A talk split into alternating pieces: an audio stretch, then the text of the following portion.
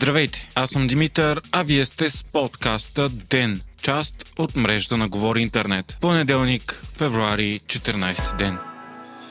Ескалацията в Украина продължава да се повишава и войната изглежда все по-близо. В петък вечерта американският президент Джо Байден е заявил на лидерите на НАТО, че Владимир Путин вече е взел решение Русия да нападне Украина. Очакванията на САЩ са, че Русия може да нахуе още преди края на Олимпийските игри, които свършват на 20 февруари. Според данни на норвежкото разузнаване, Русия вече е струпала 150 хилядна армия по границите на съседката си.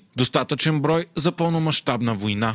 Беларус пък вече започнаха съвместни военни учения с Русия, а тази седмица на юг от Украина руския флот ще има учения в Азовско море. Вече има и такива в Черно море. Украина на практика е почти напълно обградена и фактически е в частична блокада. Западните страни вярват, че най-вероятният сценарий е да бъде презета столицата Киев и да се наложи насилствена смяна на режима с проруски такъв. Ако има война, Русия ще нападне по море, въздух и земя.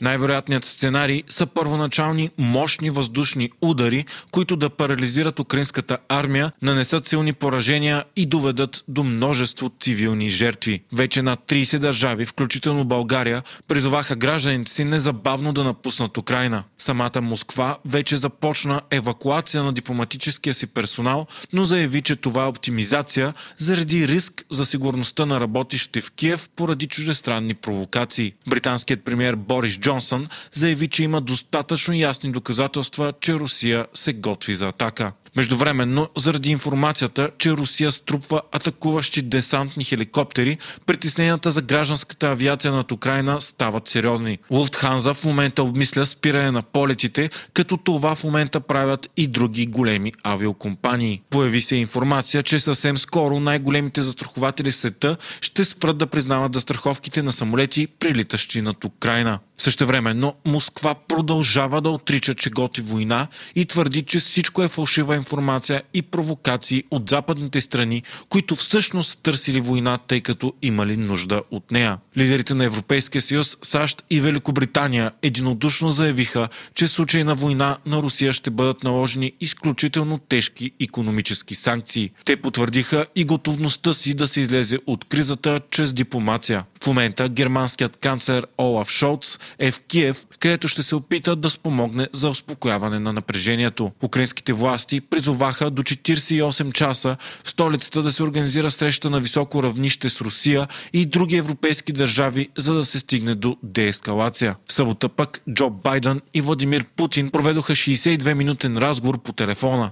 Според съобщението на Белия дом, Байден е уверил Путин, че в случай на война това ще има тежки последици за Русия. Освен това, една война ще отслаби авторитета на Русия и ще предизвика повсеместно човешко нещастие. Москва пък обяви, че при разговора Путин е отказал да смята Русия като една от страните в конфликта в Украина. Според него западните страни не оказвали нужния натиск върху Киев, за да изпълняват властите там международните си ангажименти.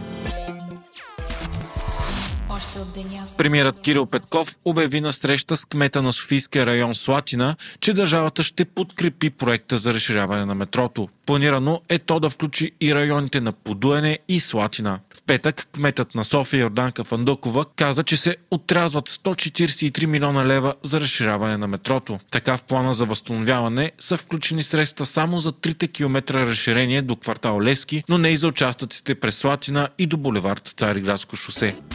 От днес в училище се връщат всички ученици в София, Стара Загора, Силистра, Разград и Хасково. Темповете на пандемията намаляват и по всичко личи, че към момента България излиза от поредната COVID вълна. В събота за първ път от седмици броя на изликуваните беше по-голям от този на новозаразените. Към момента 6236 пациенти с коронавируса в болниците, а положителните проби вече трайно са под 20% от направените тестове.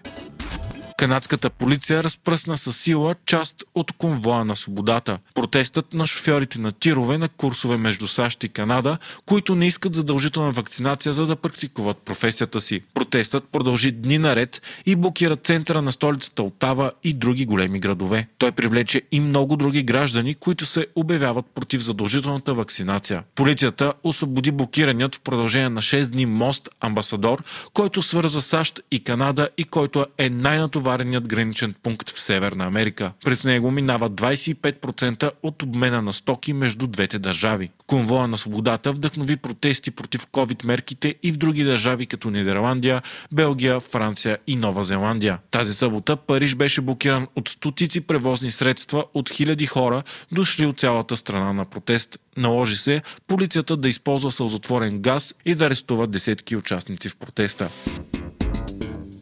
Вие слушахте подкаста Ден, част от мрежата на Говори Интернет. Епизода готвих аз, Димитър Панайотов, а аудиомонтажът направи Антон Велев.